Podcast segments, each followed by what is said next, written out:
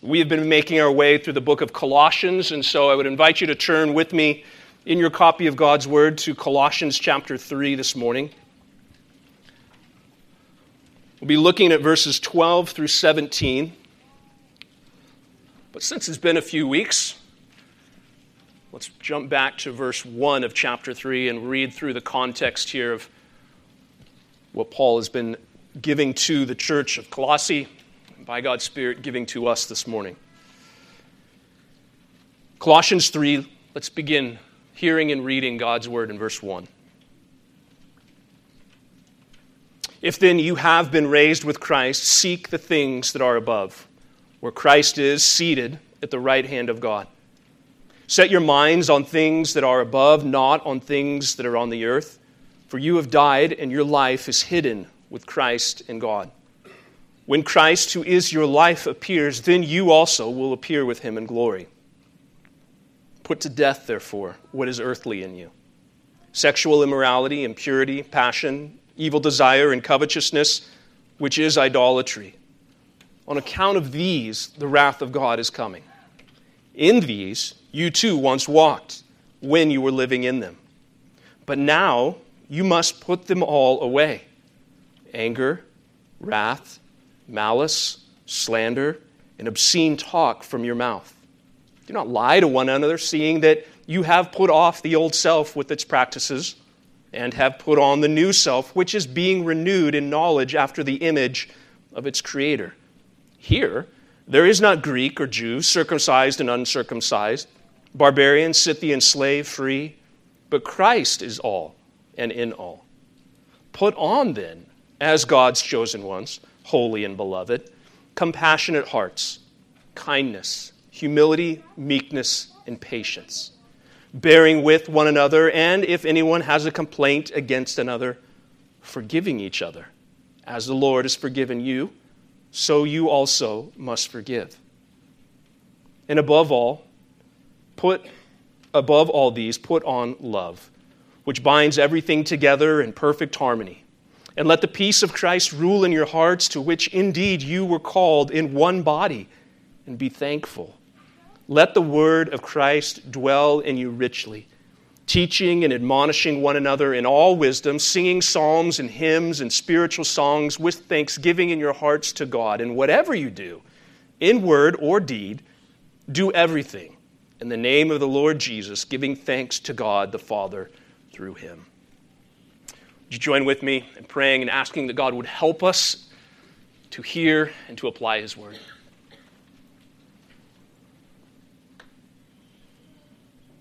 Our Heavenly Father, we look to you this morning. We come as those who are needy, and we come to the one who is self sufficient, who's all sufficient. And not only being so wonderfully sufficient in yourself that you delight to give that you've not only given your Son, but that you've given your word and that you've given to us your spirit. And so we are confident, Lord, in our need, whatever it may be this morning here in this room, that it will be wonderfully met in who you are. So help us, Father, to hear your word in such a way that we receive it not merely as the words of men, but as it is the word of God. Help us to hear it in such a way that it's not merely information or helpful tips or strategies but Lord, that we would receive it as what it is the life that we need. Lord, where you need to convict us, would you please do so? Where you need to admonish and correct us, Lord, would you please do so? Lord, where you need to encourage us and bear us up and apply the balm of the gospel and to exhort us to continue to walk in the faith, would you be so faithful to do so this morning? Father, what we are praying is that our Lord Jesus would yet again be the faithful chief shepherd to us this morning. That as we sit here with your word open before us and it being read in our hearing, that Father, you would send your spirit to cause your word to bring forth the fruit and the good purposes that you have desired and that you most certainly will carry out. Lord, we ask that you would help us to be attentive, to be mindful that your word is the word of truth and that is what we need. So cause all these things to work together for our good and for your glory, we pray. Amen. How do you measure success? how should you measure growth? Well, the answer to that question probably depends on what it is you're trying to measure. Is it a hedge fund or a cattle farm? Is it a giant sequoia or a sunflower? In each of those areas, growth is important, but the nature of that individual object dictates the sort of growth and really sets the standard for the sort of change that we ought to be looking for. The principle is true for the church as well.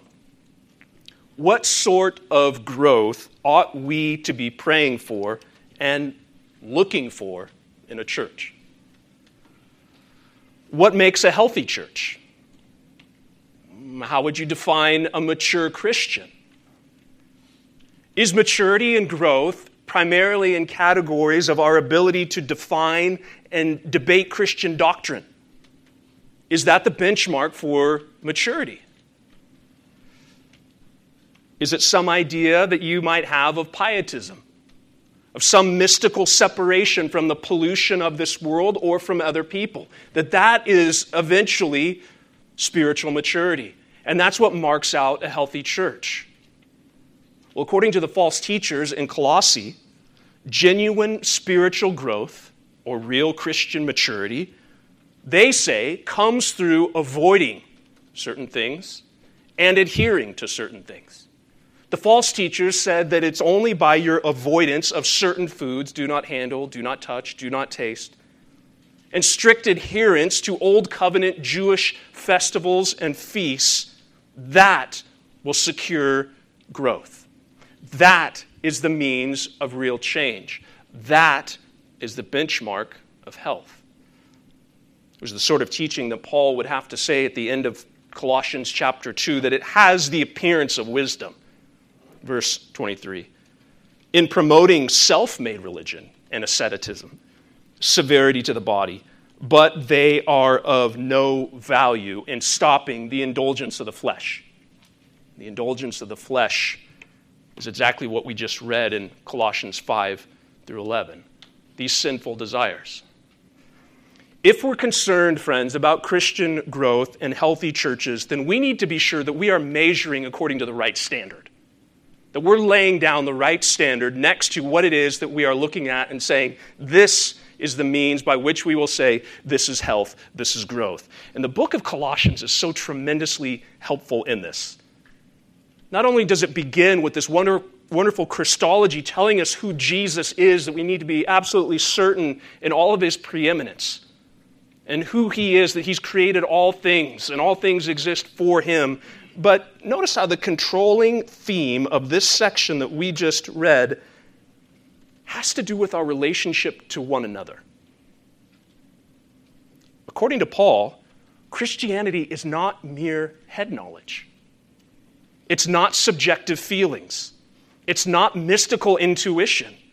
But according to this passage, real growth, real change, real maturity is our Christ like relation to one another.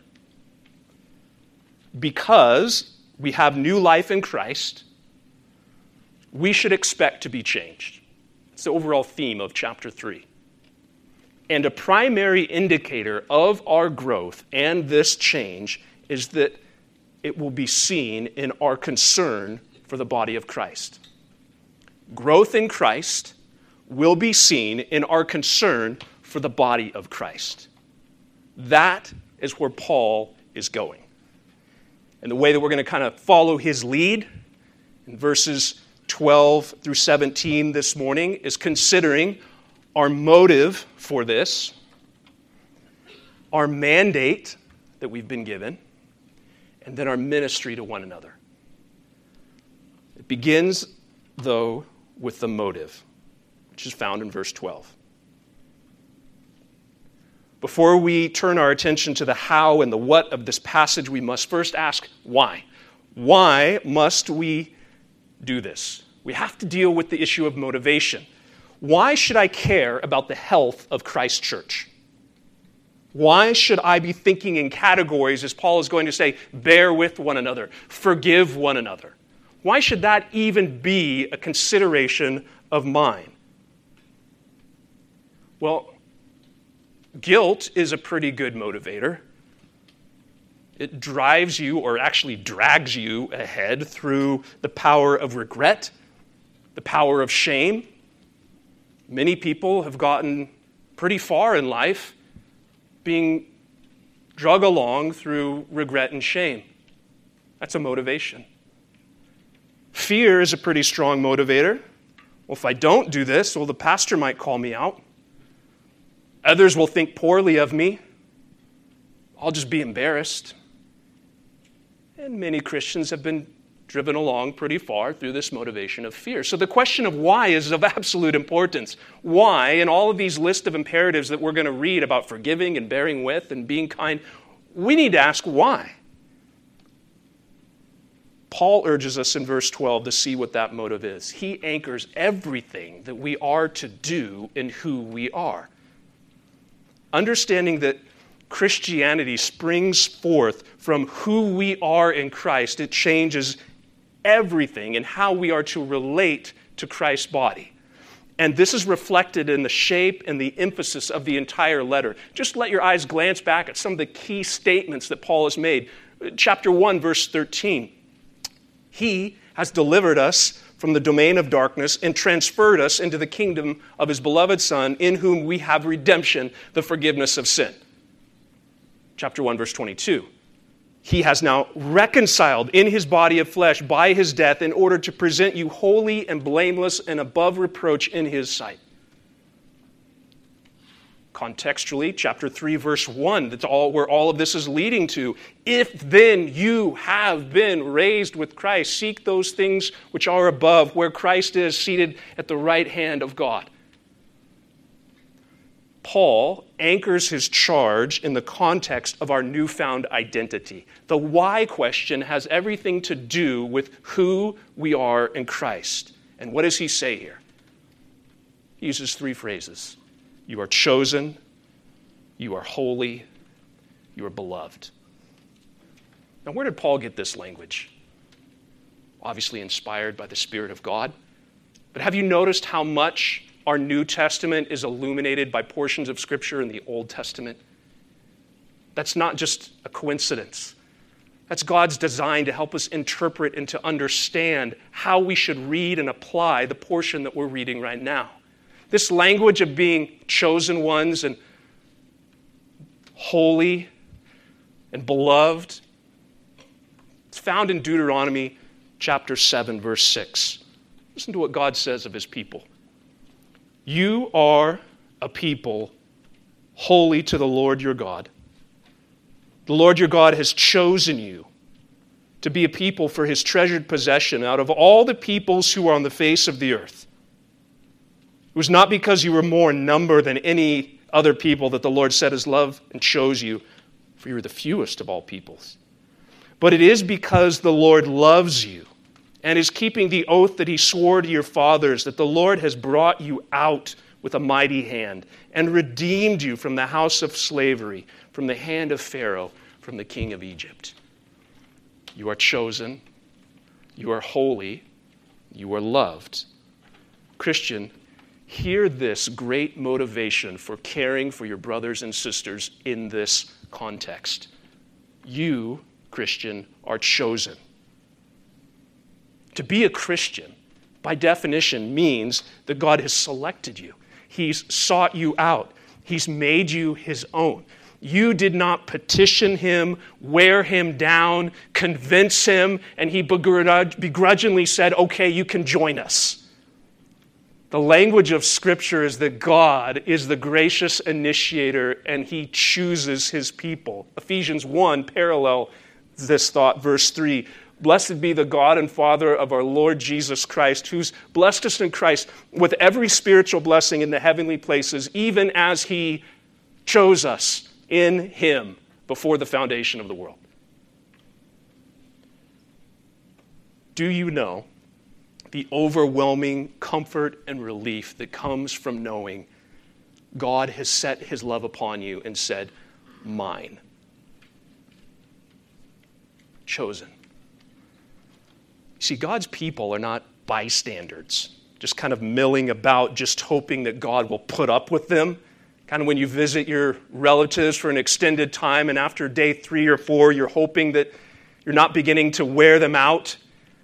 God's people do not have that thought that we're just bystanders milling about, hoping that God will keep wanting to be with us because we look to the teaching of Scripture and see we're chosen by God. He says, You're mine. But Paul also pulls out and he says, You are holy. You are holy. Now, themes of holy and unholy, they run throughout our scriptures, primarily is a distinction between God, who is perfectly pure and holy and without blemish and fully righteous in all of his ways, set in contrast to all that is impure, all that's corrupt, all that is deceptive, all that is sinful, all that is full of guilt. And the shocking announcement of Scripture is that while we are born in sin and corrupted by sin, God makes sinners holy. That distinction is meant to shake us between holy God and sinful man, and then we are to be shaken even greater when we hear, and God makes unholy holy. A Christian who is one, is one who can say with all astonishment and all gratitude and all assurance, I'm holy. And this is why we sing even to one another, inviting one another, Come, ye sinners, lost and ruined by the fall. Because the invitation, uh, I think it's verse 4, says we are to come to God incarnate. We are to plead the merit of Christ's blood. We are to venture on Him. We are to venture wholly because of what He does and what He has done. Christian, you are a great sinner. If you did not know that, I'm here to let you know. But you have a great Savior. That is what every Christian says just and sinner. That's what Luther held up his frustration of all of those years in Roman Catholicism. He finally came to this great realization I am simultaneously just and a sinner. The Christian is one who says, I am holy. God says I'm holy. He's made me holy. He's making me holy, and I shall forever be in my glorified state holy. That, what that means this morning, Christian, is that the Father looks at you and he says, holy, without blemish. Now, how that can be, we're going to get to in a few moments because you probably know of one or two moments in this week, maybe this morning, where you would say that by definition is unholy. Nevertheless, God says, chosen, holy. There's a third thing. Our motivation here is also that we are loved. Now, to be told that we are chosen and to be whole, told that we are made holy, those are staggering declarations, but this third one is equally as important. Now, it's true, we ought to make much of our election. We ought to emphasize the gracious election of sinners, and that that is a God glorifying doctrine that magnifies the wonder of the grace of God, saved by grace through faith. We ought to make much of the fact that God makes us holy we ought to be trumpeting justification by faith, the top of our lungs. But if we stop here, Christian, you risk developing, even promoting a lopsided version of Christianity. You run the risk of promoting a distorted version of Christianity. It can be a version of Christianity that speaks much of the doctrines of grace and the importance of holiness, which are very important, but it's one that overlooks this third aspect God's love for his people. The scriptures really give us two yardsticks to measure the love of God. They are the cross and the gift of sonship. What kind of love are we talking about? Well, John in his epistle, his first epistle, is very helpful here. In 1 John chapter 4, when we said one yardstick is the cross, he says, In this is love, not that we've loved God, but that He loved us and sent His Son to be the propitiation for our sins, the sacrifice that absolves wrath. That's yardstick number one. How much does God love you? Christian, enough that He sent His Son to bear the wrath of your sin, to take it away. The other yardstick is chapter 3, verse 1. See what love, what kind of love the Father has given to us that we should be called the children of God. And so we are. That's adoption. I think it was Packer who said you could summarize the entirety of the New Testament in this term adoption through propitiation. That God makes a family through the giving of his Son, absolving their sins, that they might dwell with him. Christian, hear this. You are beloved. Your heavenly Father delights in you, he's well pleased with you, and he rejoices over you. That is the truth of Scripture. He delights in you, and He delights in satisfying and fulfilling His promises to care for you throughout every day, not only in your temporal needs that are many, but ultimately in your greatest need, which is dealing with your sin and drawing you to Himself. He always gives you what is best. He never gives you less than His best because He loves you because he's good, because he's righteous. This love that he has for you, it's not based upon your performance. It's not based upon your obedience. It's not based upon your eloquence. It's a settled, forever anchored reality in your redemption and your adoption. Friend, if you've ever wondered what Christianity is all about, maybe you're trying to figure out what it's really about? It's this right here God justifies the ungodly. There is God, and there is the ungodly. The message of the gospel is that God justifies, declares righteous those who are ungodly. We are born in sin, every single one of us, unwilling and unable to love and honor God as He deserves. And this rebellion, it is the ultimate version, example, expression of treason, and it deserves God's wrath. And God's wrath is just, it is good, and it is eternal. But God has promised us and assured us that if we would repent of this unbelief and we would believe upon his provision, which is his Son, upon the cross, that we shall be saved. That's why we say this is what Christianity is about God justifying the ungodly. Meaning, friend, you too this morning could say, chosen, holy, loved. That's what it means to be in Christ. That's what it means to be reconciled to God. Well, in context, though, why do these words matter so much? As wonderful as they are, they're not just here. They're not for us just to look at upon the wall and say, Paul used some words, let's move on. He's placed them here in an argument. Why? Why are these words here in this verse, on this page, in this pericope? Well, for a very important reason. We're meant to feel the security and comfort of laying hold of who we are before we ever turn to someone else. Only a Christian can carry out the commands that follow. That's why. Everything else that we're going to look at this morning, every command, every imperative, only a Christian, only someone who's been chosen, made holy, and beloved can actually do this. Let me put it this way if you flippantly just skip over these three words and attempt to deal with others in humility, bearing with them, forgiving them, being kind, you will fail. And you will forget the very motivation and the reason why you must forgive. Don't overlook that word must. The motivation and the sustaining ability to care for others, as this passage is going to insist, is an overflow of all that is true of us in Christ. Our redemption is the motivation for our relationships within the church. Do you hear that? Our redemption is the motivation for the right relationships we are to have within the church. It's point number one, our motivation. But notice there's a mandate. Right in around this, we are given commands. Back at verse 12.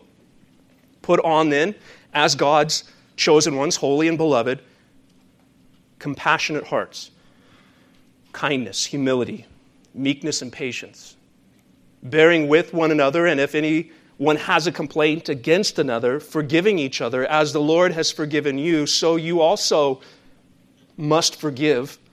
And above all these, put on love, which binds everything together in perfect harmony. And let the peace of Christ rule in your hearts, to which indeed you were called in, what, in one body, and be thankful. Now, there's no escaping the list of imperatives in this section. All these commands have to do with the clothing that we're to put on and the conduct that we are to keep. So let's think of it in those two categories the clothing that we're to put on and the conduct that we are to keep. That's our mandate. Well, what's the clothing? Well, we're to put on the sort of attitudes or virtues that reflect our new life. Remember the context, chapter 3, verse 1. Just as Paul grouped five vices in verse 8, do you remember how he did that? Put these off, and he listed five things. Now he gives five virtues, and he says, put these on. What does he say? Compassionate hearts. This would be a yearning with a deeply felt affection of Christ. This is more than the flippant sending prayers emoji that you would send along to someone else. You know this one? That's much more than that. This is a depth of feeling that moves us towards that other person to relieve their burden, to weep with them in their sorrow. It's pity and it's action. He mentions kindness. Put that on. Well, kindness could just be understood as the goodness of heart. Think of it in contrast to what he says in verse 8, a contrast to wrath and malice and slander. Kindness is an expression of mercy. It's not dealing with others as they deserve, but extending the goodness they need. That's why kindness is hard. Because when we deal on a quid pro quo basis, kindness doesn't show up a lot. He mentions humility. Well, this is the sort of person that we all love to be around. Because this is the kind of person that they're kind to others, but they do so because they do not have high estimation of themselves. Not that they have a low sense of self worth, but they have a self forgetfulness, as it's been put. I just don't think of myself first. By God's grace, I'm growing in humility and I'm thinking of the other person. I'm thinking of you. Put on humility. Moses considered the meekest man, and meekness is here commended to us. Think about what you know of Moses and then try and form a definition of meekness. Meekness is not spinelessness. Meekness is not weakness. It's not the sort of person who blows over with every breeze. They would rather suffer injury than inflict it. Moses most certainly was being noted as very meek. Scripture says more than all the people who were on the face of the earth. This is the same Moses who stood up to Pharaoh. This is the same Moses who led the people through the Red Sea. This is the same Moses who fiercely rebuked rebels. This is the same Moses that when he came down from the mountain and saw the people worshiping false idols, demanded that it be ground into powder to mixed into water and make a million people drink it. It's not weakness. It is strength under control. It's strength bridled specifically by the control of the Holy Spirit. Patience. Not quick tempered, not demanding others to bow to your timeline or your schedule, but willing to suffer long. This is the sort of clothing that we're to wear. This is what we're to put on. These are the attributes that Christians are to be known for. Your clothing says something about you, doesn't it? You may have not thought about that. You just rolled out of bed this morning, and that's news to you. I'm also here to help you with that. Think about how clothing says something about who we are or what we're doing. Go to the airport. It is very easy to figure out who are the pilots and who are the passengers. Because we roll out of bed in our athleisure and our baggy sweatshirts and slippers and get on a plane. And up front are the people in pressed shirts, ties, and shiny shoes. It's very easy to say pilot, passenger. The clothing that they wear gives away who that they are. Paul is saying here, be clothed with this. Since you've been raised with Christ, put on then these things. The clothing differentiates them from all the rest, and so too the Christian. But it's not just the clothing we're to put on. He goes in and he lists four examples of the conduct that we are to keep. The mandate here is the conduct that we are to keep. If we're going to put on these five virtues, for what purpose? Is it just to strut about? And look at my humility. Look at my compassion. Look at my patience. No, we clothe ourselves in order to do something. The conduct that we are to keep. Notice the four expressions that we're commanded to have. Our conduct is to be marked by number one in verse 13 bearing with and forgiving. Put on these things so that you might bear with and forgive one another. This means that we're not easily offended. We're not writing each other off with every grievance or offense. That's it, you're dead to me. Instead, we bear with one another. Some translations say, put up with one another. I like bear with better because put off just kind of sounds defeated. I'm putting up with them. Bear with, come alongside. We endure, showing that we're committed for the long haul. That's what bear with means. And even if there is a grievance between us, we forgive as the Lord has forgiven me. Now, upon saying that, immediately a hand goes up in the back. How many times?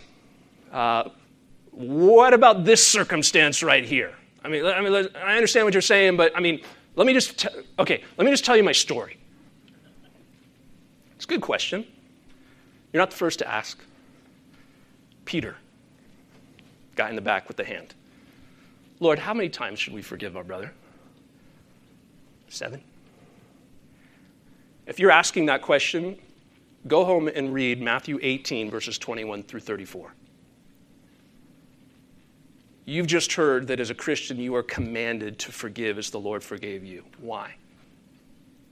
Matthew 18, Christ tells a parable to answer Peter's question and maybe your question that is wonderfully helpful and absolutely essential. It has to do with, spoiler, how you've been dealt with. Bearing with and forgiving. Verse 14, our conduct is to be marked by those who are bound in love. Even though we are chosen, even though we are holy and beloved, we can also be selfish, insecure, and stubborn the potential for division and for cliques among us and partiality, it exists within every single one of us in this room. And therefore, we seek to wrap all of these virtues that he lays out here with this overcoat, this covering of love. Above all these things, put on love. Ensuring that our care and our interaction with one another is going to be fit together in what he describes as harmony. The interesting thing about harmony is it actually requires diversity. For the musically illiterate, when you actually hear people singing that sounds wonderful, it's because they're singing on different notes, but those notes are complementary, and when they are played in the same structure and at the same time, though they are different, there is a harmony. Harmony is beautiful because of diversity. But it's only beautiful because that diversity is done in love, that it's playing the same music at the same time. Bound in love. We seek to wrap all of these virtues in love. Love is what ensures our diversity is not division. Because it's possible to be a look at us, we are so different, and we hate each other. Diversity alone is not the goal. What Paul says is that all of this would be bound together in love so that there's harmony. How so? Well, being bound together in love means that we are all seeking the same end and we all understand the same goal. We're playing the same sheet music. What is love? Well, let's just remind ourselves. Well, it's patient, it's kind, it does not envy or boast, it's not arrogant or rude, does not insist on its own way, it's not irritable, resentful, does not rejoice in wrongdoing, but rejoices in truth. Love bears all things, it believes all things, it hopes all things, it endures all things. And love, it never fails. Our conduct, thirdly, is to be ruled by peace. See this in verse 15. We are those reconciled to God, and by that very definition, it implies that the breach of our offense has been dealt with. Remember Colossians 1?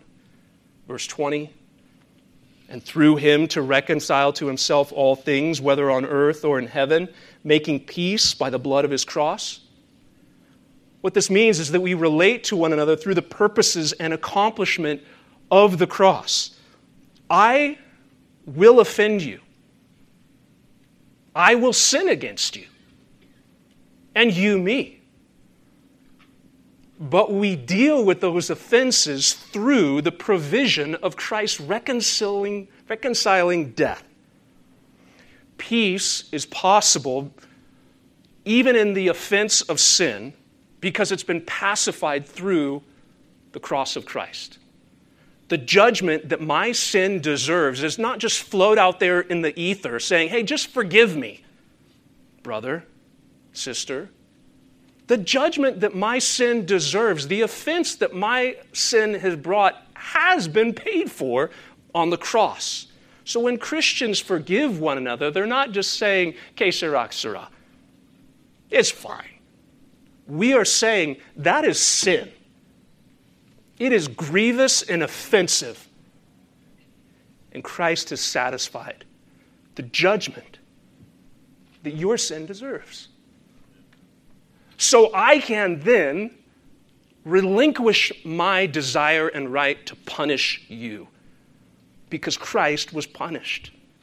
I'm not just asking you when I say you must forgive, Paul says, to just throw it up in the air.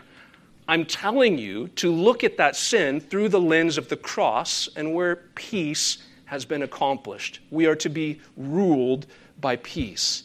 And so, what this means is that a caring church and a, a healthy church is not sinless, nor is it afraid to confess sin because there's peace through the cross. So, we're not afraid of getting too close to one another and being, oh my gosh, she's a sinner. Nor are we embarrassed or ashamed to say, Brother, would you pray with me? I have sinned this way against my wife this week. Those are normative things within a healthy church. We are ruled by peace because of the peace that's been brought and purchased to us as those reconciled through the cross. Fourthly, and lastly, our conduct is to be ruled by those who are becoming thankful. This is the end of verse 15, almost a throwaway clause that you would be tempted to say thankfulness, schmankfulness, move on. But you can't. It's not a throwaway clause. I was struck by the fact that this, in the original context and language, it's in the verb tense of not just be thankful, like you guys be thankful this week, becoming thankful. You are and are continuing to be thankful. Keep being thankful. Grow in thankfulness. The opposite, of course, would be ungrateful, bitter, and cynical. Instead of this, we're called to be mindful of what we deserve, but seeing all that we've received as God graciously provides. Now, just step back for a second and notice all of these virtues assume something. All of these virtues are living in a context where we will be sinned against. We will offend others in a context where differences and personalities and preferences will grate against one another. All of these things are said assuming that reality. Why else would you need compassion, kindness, humility, and patience? Because not everyone's like you. That's the third thing I'm here to help you with. Why else would you need to bear with and forgive, seeking to main, maintain harmony and peace, being bound together by love? Because the remaining corruption of sin still produces all manner of division and hurt and offense. You see what Paul's doing here? He understands what it is to be a part of a local congregation. He understands what it means to actually say, brother in Christ, sister in Christ, all the goodness that that entails, but all the reality that that drags along with it. This is who you are in Christ. Clothe yourself with these things, conduct yourself in this way. It assumes that we will need to deal with one another in light of our sin and in light of the cross. Our motive, our mandate. This mandate is not one we can overlook. It's not one we can just move on. Belonging to the body of Christ, joined to a local church, exposes us to the sins and the shortcomings, the failures of one another, and it obligates us to deal with one another according to the new life that we share in Christ. Was Pastor Dick Lucas who said, It's God's purpose that in the local, that in the local church should be seen a glimpse of the new man. And through this, a glimpse too of the God in whose image he was made and by whose grace he's redeemed. As you look into the local church, you ought to see an image of Christ and a reflection of that redemption that he has wrought. Remember, all of this is in the context of chapter 3, in which you are this since you've been raised with Christ. And if all of this isn't true, then the way that a healthy church and a growing church should be marked out, it will have something to do with this mandate of how we are commanded to care for one another. Which leads us to our last point our ministry. It's all building towards this. Verse 16 and 17. Let the word of Christ dwell in you richly, teaching and admonishing one another in all wisdom, singing psalms and hymns and spiritual songs with thankfulness in your hearts to God. And whatever you do, in word or deed, in everything, in the name of the Lord Jesus, giving thanks to God the Father through him. Verses 13 through 15 are the mandate of what we are to do, verses 16 and 17 are the instruction as to how we're to go about doing this. Number one, he says, Our ministry is that of bringing the word to one another. Bring the word to one another. The word of Christ must dwell in you richly, meaning let the word of Christ be more and more at home within your life so that the rich treasure of God's wisdom fills and shapes all that you do and think and respond. Now, notice how all this fits together. Not merely to fill our heads with facts and systematized doctrines. We are to systematize, and we are to memorize and meditate and apply so that we might teach, and admonish one another. Oftentimes, Christians love this verse, let the word of Christ dwell in you richly, and they talk about how they love their Bible study and their morning devotions, the sermons that they listen to, all wonderful things, but put those words in context. Why should the word of Christ dwell in you richly? Christian, because you have a ministry to teach and admonish one another. The riches of the Word of God are not meant to be hoarded for selfish consumption, they're meant to be given to others. If you're not understanding what I'm saying, I'm saying this. The responsibility to teach and to admonish one another is placed squarely upon the shoulders of each Christian as they relate to one another. Now, if you want to know more about this, go home and read Ephesians 4. See how God's designed this wonderfully. that He has given gifts to the church, that He has given ministers of the word to equip the saints. It's the same thing Paul's saying in Ephesians 4. Equip the saints to do the work of the ministry. And what we're talking about here is that Christians within their local church have this ministry of bringing the word to one another for teaching and admonishing. Christian, you are responsible for bringing the word of God to your brothers and sisters so that they might be furnished, their lives might be well ordered in the wisdom of Scripture. The word of God is to dwell richly within you so that, not just for your own benefit, but so that the person seated to your left and your right, behind you and in front of you, would be taught and admonished. Dietrich Bonhoeffer it's a small book called Life Together, and I think it's in the first chapter. He talks about this very issue the importance of bringing the word to one another. Listen to what he says The Christian no longer lives of himself by his own claims and his own justification, but by God's claims and God's justification. He lives wholly by God's word pronounced on him. The Christian lives wholly by the truth of God's word in Jesus Christ. If somebody asks him, Where is your salvation, your righteousness? He can never point to himself. He points to the word of God in Jesus Christ, which assures him salvation and righteousness. But God put this word into the mouth of men in order that it may be communicated to other men. When one person is struck by the word, he speaks it to others. God has willed that we should seek and find his living word in the witness of a brother in the mouth of a man. Therefore, the Christian needs another Christian who speaks God's word to him. He needs him again and again and again when he becomes uncertain and discouraged. He needs a brother as a bearer and a proclaimer of the divine word of salvation. And this clarifies the goal of all Christian community they meet one another as bringers of the message of salvation. The goal of all Christian community.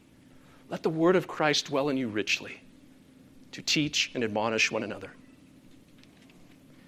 What would it look like to organize your week intentionally to meet with another sister or another brother, primarily for the purpose of bringing the Word of God to one another? Could you schedule a breakfast, a lunch, an afternoon at the park? Sequester the children on the play structure. You sit on a bench, five minutes. Teach and admonish. What would that look like? How might a culture of a church be changed and encouraged and strengthened and edified as its members see it normative for Christians to engage one another with the Word of God as they listen to one another and say, I hear what you're saying. Don't forget this. Don't forget this promise over here. And yes, God's Word would instruct you here. I think the wisdom that's helpful here have you read Ephesians 4 here? Well, don't forget about what God calls us to in Matthew 28. I've been so encouraged by what Paul lays out here in Romans 3, Romans 7, Romans 8. What if that was normative for the sort of conversations that a local church carried about? Not only are we to bring the word, we have a ministry to sing the word. That's what it says there in the remainder of verse 16. In simple form,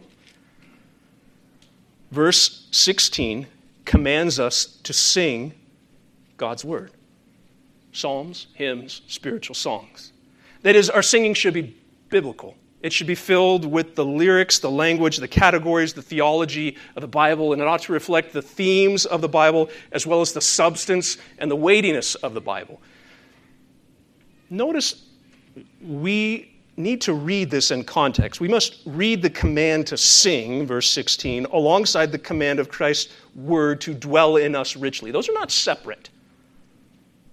Meaning, one way that we teach and admonish one another is when we sing together. This means that corporate worship is a means of grace. the songs that we sing are not just directed to the Lord. And maybe you came from a context or visited churches like that where corporate singing is just, it happens to be a bunch of individuals in the same room. But actually, the pattern of Scripture is that when God's people gather, it's congregational, it's done together. And we are individuals, but we are a part of a body. And what's being said here is that the songs that we sing are not just me and Jesus songs, they are sung to the Lord, but they are to one another as we instruct and admonish one another. How so? Well, when I see our dear sister afflicted with cancer, weakened by chemo, and I look across the room and see her singing gladly, joyfully, what is our hope in life and death? Christ alone. Christ alone. What is our only confidence? That our souls to Him belong. And we come down to the fourth verse Unto the grave, what will we sing? Christ He lives. Christ He lives. What reward will heaven bring? Everlasting life with Him.